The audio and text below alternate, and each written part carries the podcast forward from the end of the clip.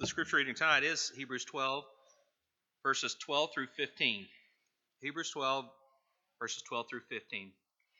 Therefore, strengthen the hands which hang down and the feeble knees, and make straight paths for your feet, so that what is lame may not be dislocated, but rather be healed. Pursue peace with all people and holiness, without which no one will see the Lord. Look carefully, lest anyone fall short of the grace of God, lest any root of bitterness springing up cause trouble, and by this many become defiled.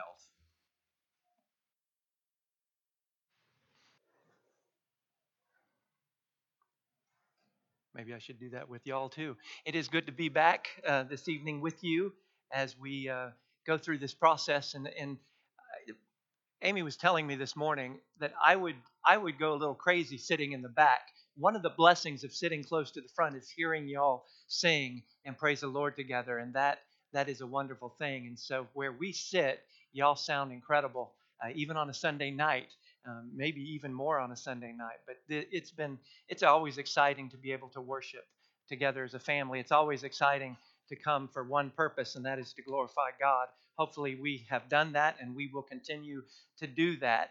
Forgiving and forgetting.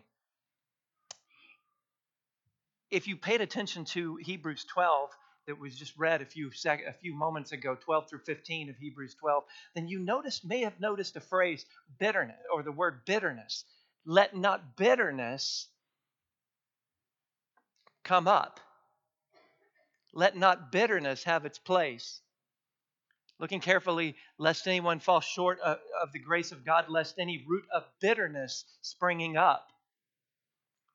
Sometimes we have trouble with bitterness. And I believe that the bitterness comes from many things, but it is a boiling up process. And I know people aren't going to like this phrase, but it is a festering process of a wound. Bitterness. It is an invasive species in our lives. And I want you to look at this picture. So the picture is hopefully that's a picture of an invasive species of plant.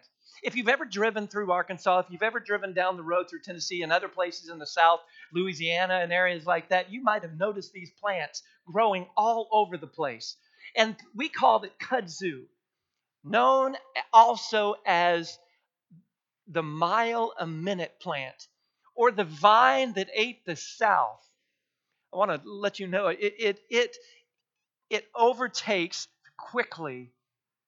Abandoned homes, cars, telephone poles can grow. Listen, it can grow at a rate of 1 foot per day, a mile or a minute plant. Spreads through runners, stems, and by vines, and it roots at the nodes of other plants, at the bottoms and the roots. And it produces quickly in this manner. It wasn't introduced into the United States until the 1930s. Showed up in the 1800s at a World Fair, but then it wasn't planted until the 30s and 50s during the Dust Bowl in order to get some ground cover on those dry farmlands. $8 an acre a farmer might get paid if you allowed them. If I were a farmer and I allowed them to plant kudzu on my property, I would get $8 an acre. Billions and billions are spent each year trying to combat this invasive species of weed. But I think about this, and I think about the idea of bitterness growing up from within us.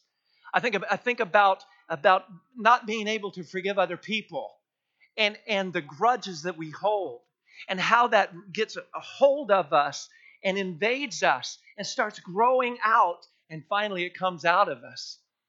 And it affects our lives. It affects those people around us. Bitterness can grow in us, around us, and if we don't take care of unforgiveness. And so we're going to be talking tonight about forgiveness, unforgiveness, and trying to forget things that we need to. What is forgiveness? Well, we'll talk about what it's not. When we think about forgiveness, forgiving people that need to be forgiven and in our lives that may have done something wrong to us, forgiveness is not these things. It's not just ignoring someone who's done something wrong to us. It's not just thinking, you know what, I'm just going to blow this off. That's not forgiveness. Forgiveness is more than just, okay, they've hit me in, you know, in a way. They've hit me verbally. They've hit me emotionally. I'm just gonna walk off. I'm not gonna hit back. Well, that's a good thing to do, but that's not forgiveness. Forgiveness is not ignoring sin when it's done against us. You think about this. God doesn't overlook sin. He does forgive us, but He forgives us of specific things, of our sins. So forgiveness is not just ignoring sins, because God doesn't even do that. Jesus says in 17:3 of Luke, if your brother sins against you, rebuke him, and if he repents, forgive him. He doesn't say ignore it. Forgiveness isn't putting someone on probation when they do ask, or while we discuss how and remind them, I've forgiven this of you, now you're on probation. I'm going to watch you to make sure, because if you do that one more time, then you're off probation and you've had it. As long as you're on good behavior, then you'll be fine. So that's not what forgiveness is. That is what forgiveness isn't, but what is it? And so we're going to talk about some things that it is based on how we see God and His forgiveness. He is the ultimate example of forgiveness and being forgiving. When God forgives, Acts 3:19 reads, repent, therefore be converted, that your sins may be blotted out. And we have other scriptures, Hebrews 8:12. When He forgives, He forgets. When He forgives, He blots out our sins when we go through that process of following His will and doing what we need to. He forgives, He forgets. Hebrews 8:12. I will be merciful to their unrighteousness, their sins, their lawless deeds. Notice this. I will remember no more. Hebrews 8:12. I will remember no more. That's forgiveness. It's not ignoring. It's going through the process of getting it out of the way. When God forgives, He forgives us when we're in the wrong. And we know that we're in the wrong. But He sees us, He loves us, and He wants us to be forgiven. His actions toward us, and when we're in the wrong, is their actions of love. You think about the prodigal son, and you think about the father waiting, and you think about that idea that Jesus teaches us that's what forgiveness is all about. Maybe we can understand forgiveness a little better when we think about Esau in Genesis forgiving Jacob.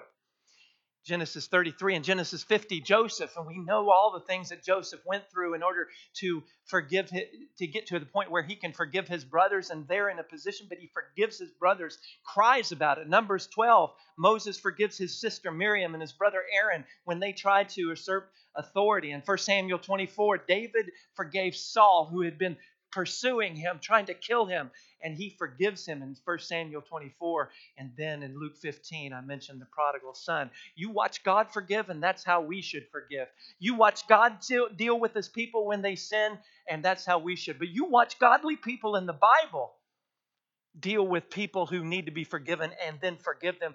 That's how we should forgive. So why do we do that? Why do we do that? Why practice forgiveness? Why practice forgiveness? Well, go over to Mark chapter 11. Mark chapter 11, if you will.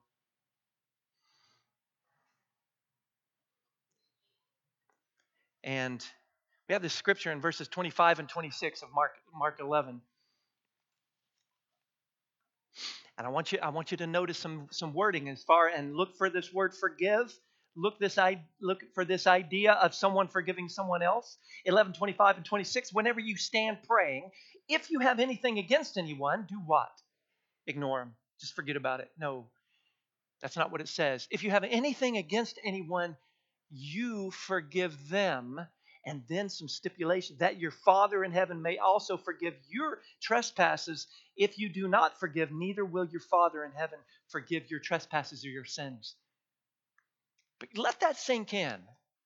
How frightening is that? You come to God, and you come here, and you go through the process of singing and participating in prayer, but you're carrying a grudge. You have something that has been growing inside of you. And God's specific about this when He says, forgive if you have anything against anyone, You need to do that in order for you to be forgiven. Jesus is dying on the cross in Luke 23:34, and you have the example of him dying and then forgiving, asking God to forgive the people who are crucifying him. Stephen in Acts chapter 7, verse 16, as he's being stoned to death, he asks God to not charge them with this sin in Acts 7:16. Those were his last words before he enters into eternity. He didn't carry a spirit of unforgiveness. He's being stoned to death. I don't know how many of y'all have ever been hit with a rock. So if you've been hit with a rock, great. Have you ever been hit with a dirt? Have you ever had dirt clod fights? Dirt clods. You know what those are? Hardened, yes, John has dirt clod fights. The cool thing about a dirt clod is when you throw it and it hits your target, usually a person, dust flies. It kind of breaks apart if you throw it good enough. But I'm telling you, it hurts. But there's a prize to be had if you can nail your opponent several times with a dirt clod. Think about rocks. You're being stoned to death in a very violent way, and your first thought is, forgive these people as you're being beaten down and finally beaten to death with rocks. They're not dirt clods. These are rocks that are hitting him. The examples of the early Christians, Stephen. And then you have 1 Peter 4:8, above all things, be fervent, have fervent love for one another, have desperate love, a love that covers a multitude of sin. Have this love that forgives people no matter what. Do you need to be forgiven? Yes, I do. Then forgive me. Thank you for that. Because that's what love does. Love overlooks trespasses, goes beyond those mistakes that have been made against us, and sees the person and not the deeds. Sees the person. Love calls for forgiveness. And then some of y'all are great examples of this next thing. Forgive because we've been forgiven. Listen to Ephesians 4:32. Be kind to one another, tenderhearted, forgiving one another. In what way? Ephesians 4:32, as Christ in God forgave you. That's a lot of forgiveness. That's a lot of forgiveness. I don't know if you've ever been thrown down into a pit by someone hoping that you would die. I don't know if that's ever happened to you. I don't know if you've been sold into slavery because someone didn't like you. I don't know if that's ever happened to you. I doubt it. But if you were, and if you're sold into slavery, taken away from your dad, taken to another country, put in prison, and gone through all the processes that Joseph had gone through, I just don't know how easy that would be for me to forgive those people. But Christians do that because Christ forgave us. In Ephesians 4:32, we forgive in order that we might be forgiven. And we read just a few moments ago that we won't be forgiven if we don't forgive. And we have to forgive because we never know. Mark 13:32, but of that day and hour no one knows, not even the angels in heaven nor the Son, but only the Father. There's a parable in Matthew 18:21, or a line in 18:21, a parable about an unmerciful servant. He had been forgiven, but he wouldn't forgive another person. And now he's on his way to torment because he wouldn't forgive another person as himself. And it's a shame. And so we forgive because we never know when the master's going to want to be paid back. What about our attitudes toward forgiveness? Our attitudes toward forgiveness. Here are some attitudes you might have, you might deal with, you might struggle with. One, I can't forgive. Oh, I've tried, but I've been carrying these things inside of me. I can't forgive them. Have they done terrible things? Yes. And so therefore, I can't. God doesn't require the impossible from us. He's forgiven us of the impossible sins that we thought were unforgivable. We can't use the excuse, I can't forgive. I'm incapable of it. If our God can forgive us, then we certainly can forgive other people. Or this attitude, I'm not going to forgive, I'm going to forgive you, but in the future, I'm not going to have anything to do with you. What kind of spirit is that? I'm going to forgive. What if God were to say that? I'll forgive you of your sins, but that's it. You get out. You're not allowed to come back to the building. You're done. Your sins are forgiven, but I will have nothing to do with you. We'll just stay on my side of the town. You stay on yours. Jesus didn't do that. He said, He forgave us. God forgave us. Christ's blood cleansed us. And now we're in fellowship with him. And if we're members of one body, then we need to be in fellowship with each other. We will forgive. And we will be linked together because of that. What about this attitude? I'm going to do you a favor by forgiving you. I'm going to be the bigger person.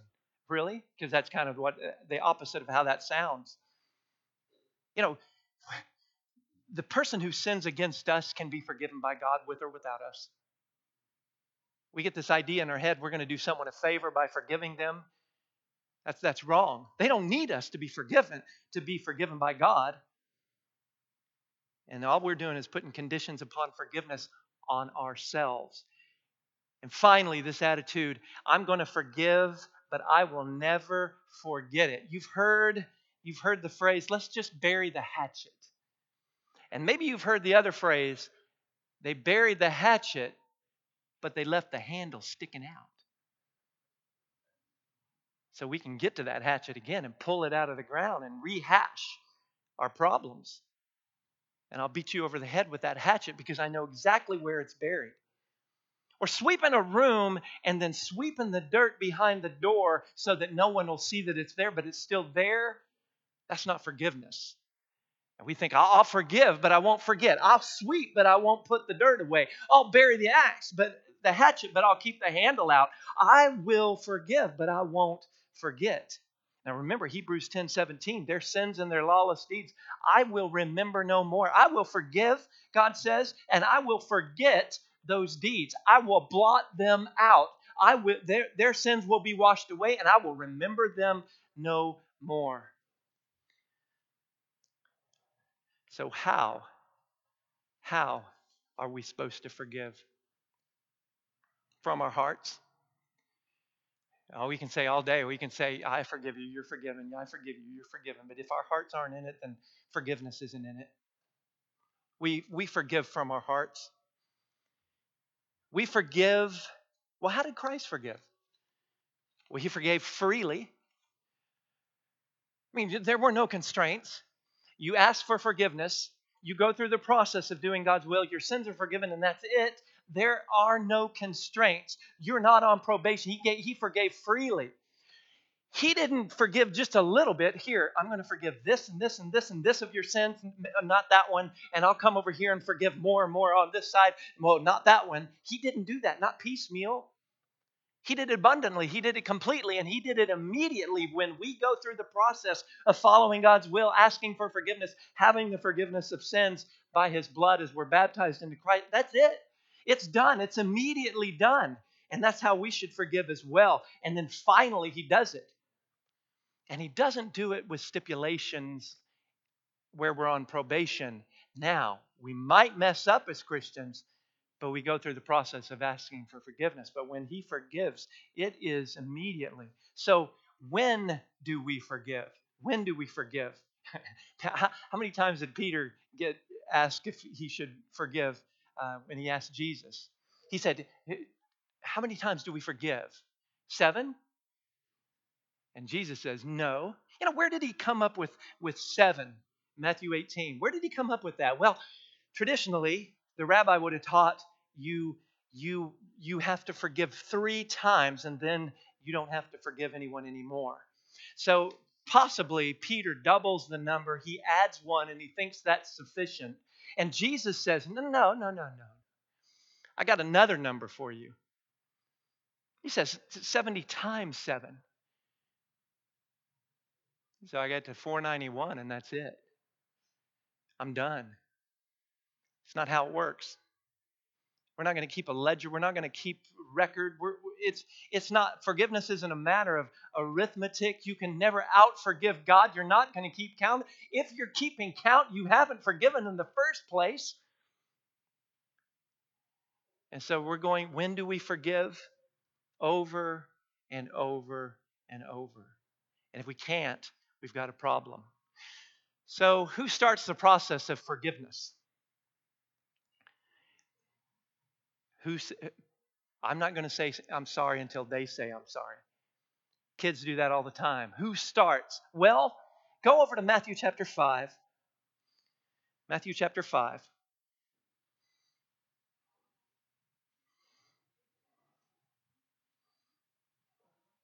Now, remember before we were talking about worshiping God and coming to God, and you have a problem with your brother because they've offended you. You forgive them.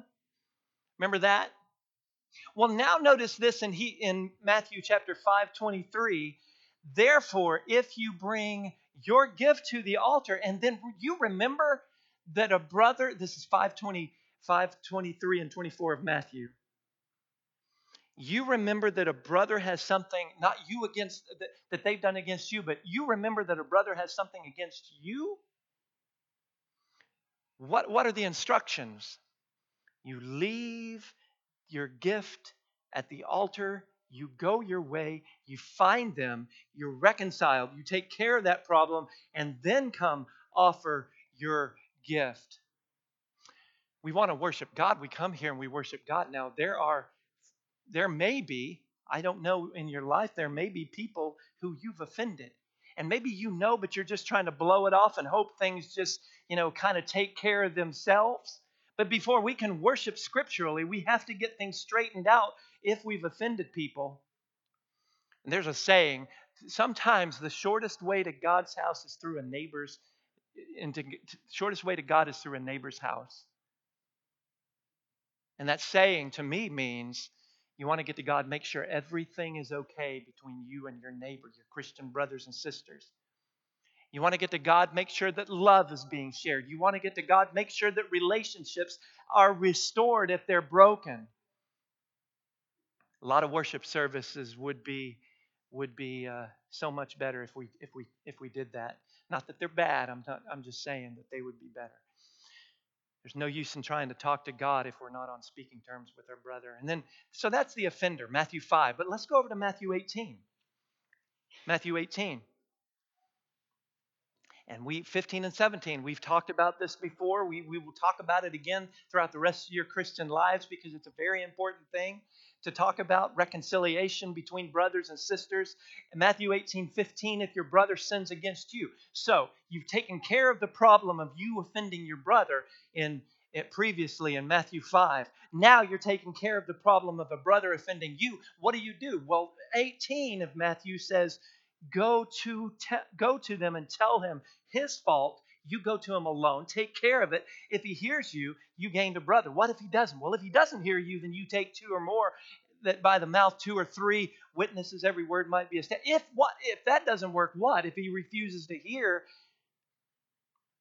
the church let him be to you like a heathen and a tax collector. The offender takes the initiative.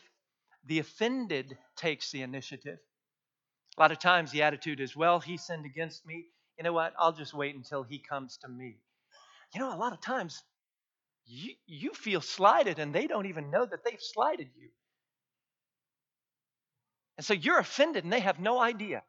But if you went to them and let them know, here's what I'm dealing with concerning you, and they realized, wait, I didn't mean to do that, and you find out that it was a mistake, great, you've reconciled that relationship. And so who's going to step forward to be the bigger person? You don't say, you know what, I'm going to be the bigger person. I'm going to forgive you. I'm going to do you a favor. You say, I'm going to be the bigger person and ask for forgiveness. Or I'm going to be the bigger person and go to the person with whom I'm having a problem. Who is offended? Who is offended on the cross? We were the offender, but who was offended? Jesus was. And his attitude was, well, you offended me and you're on your own. That is absolutely not true. His attitude was, I'm dying for you. You have offended me and I want you to be forgiven. Who starts the process of forgiveness? We do. No matter what side we're on, we do. No matter if we've been offended or have been the offender, we start the process because we're Christians and that's what we do. And if we don't, If we don't, we're poisoning ourselves. If we don't, we're allowing Satan to bite us and poison us. And if we don't, we're poisoning those around us because of the poison of bitterness that is within us, the root of bitterness. I want you to look at this picture, if you would. Komodo dragon. I saw a video on them not too long ago. Fascinating animals. They're big, 400 pounds. And they're vicious. They don't have fangs. They have teeth.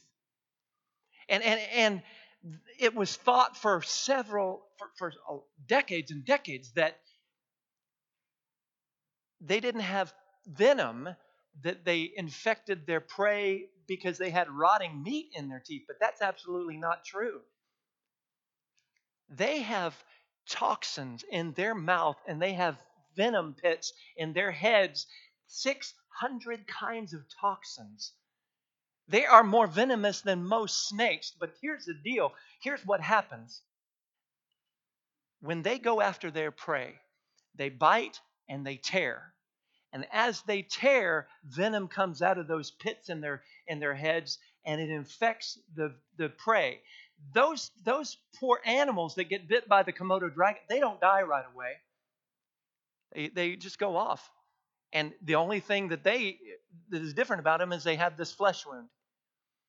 But the Komodo dragons follow them because eventually that poison's going to do its work. And eventually that animal is going to go down. And when that animal goes down, it's all over.